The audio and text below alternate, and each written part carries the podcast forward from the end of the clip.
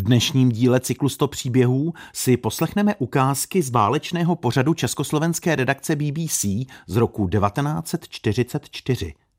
Tématem je česká mládež za protektorátu.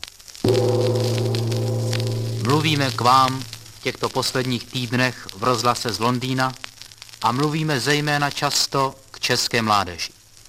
A ještě častěji zamýšlíme se zde venku nad osudem našich mladých a nejmladších, těch 15, 18, 20 letých, těch, jimž bylo ještě dopřáno svobodné výchovy Masarykovy republiky a jichž vývoj byl rázem přerušen vpádem nejhroznějších vyznavačů zabíjení, masové tuposti a nekulturní zvrhlosti.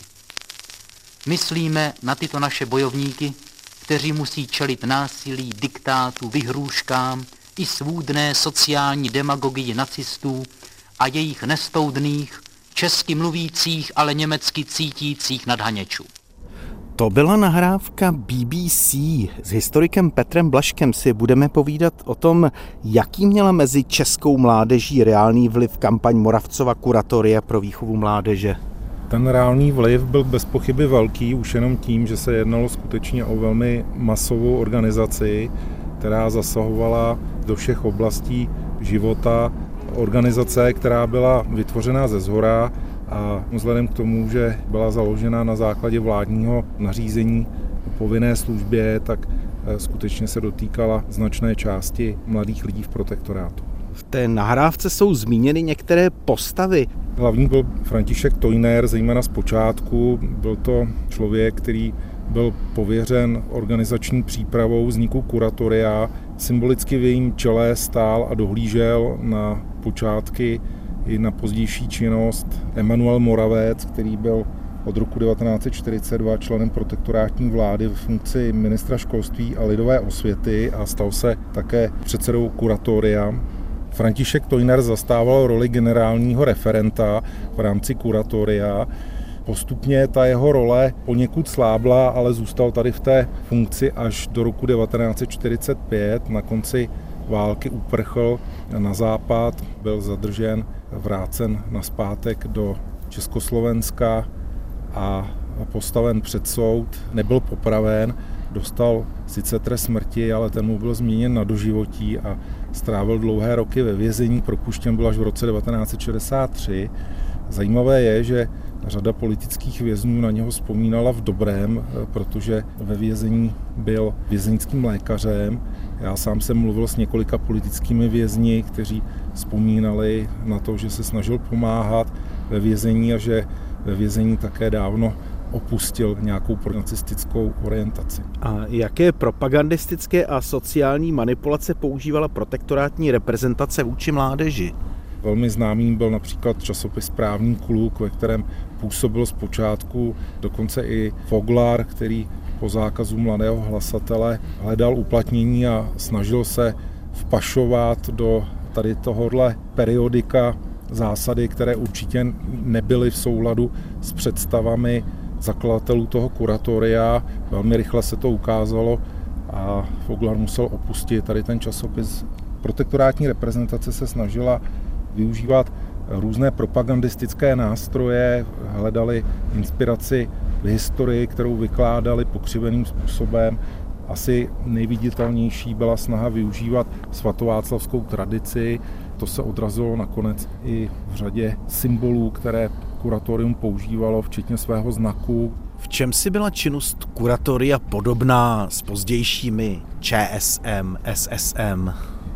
Ta podobnost byla daná jednak tou masovostí a snahou o vytvoření jednotné organizace, která téměř vylučovala nějaké konkurenční prostředí. Je tam velké sepětí s politickou vládnoucí stranou. Ty strany jsou vytvářené často jako takový předstupeň té samotné politické strany.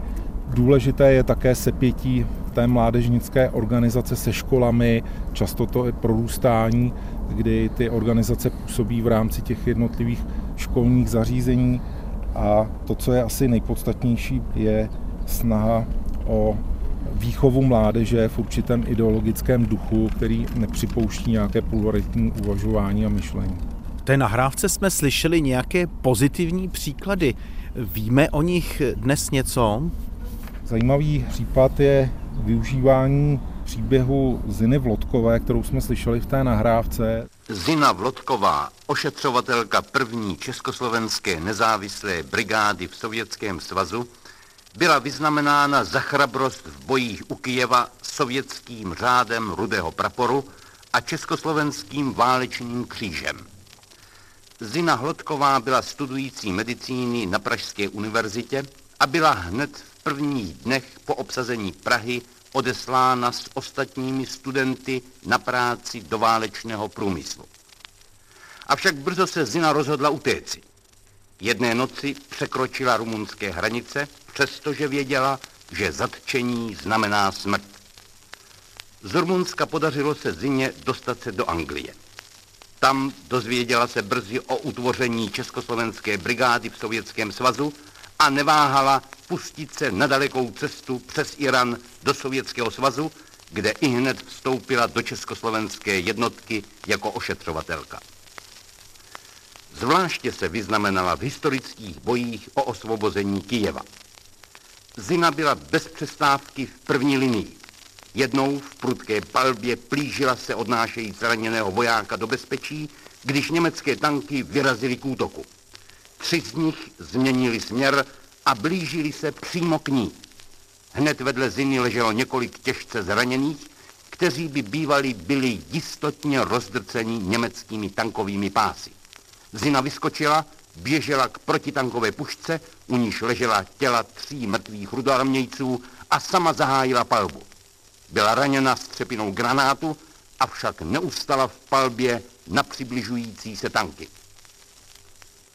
Zina Vlodková byla z tohoto vítězného boje, vedeného osamoceně proti třem německým tankům, odvezena do nemocnice, avšak za několik málo dnů vrátila se opět k československé brigádě. A tak tato mladá československá hrdinka je nyní opět v boji proti Němcům. Ta zpráva, kterou jsme slyšeli z BBC, byla zprávou, která byla převzata z TASu, to znamená ze sovětské oficiální tiskové agentury, která se snažila také využívat některé příklady hrdinských činů ve své propagandě. Je tedy zajímavé, že BBC ten příběh vlastně přepral bez změny. Ten příběh se také dostal do deníku československého vojska ve Velké Británii, který se jmenoval Naše noviny, když šel 1. ledna 1944 a díky tomu také můžeme datovat nahrávku, kterou jsme slyšeli. Říká na závěr historik Petr Blažek. Dnešní díl cyklu 100 příběhů končí, naslyšenou ze studia se těší Pavel Hlavatý.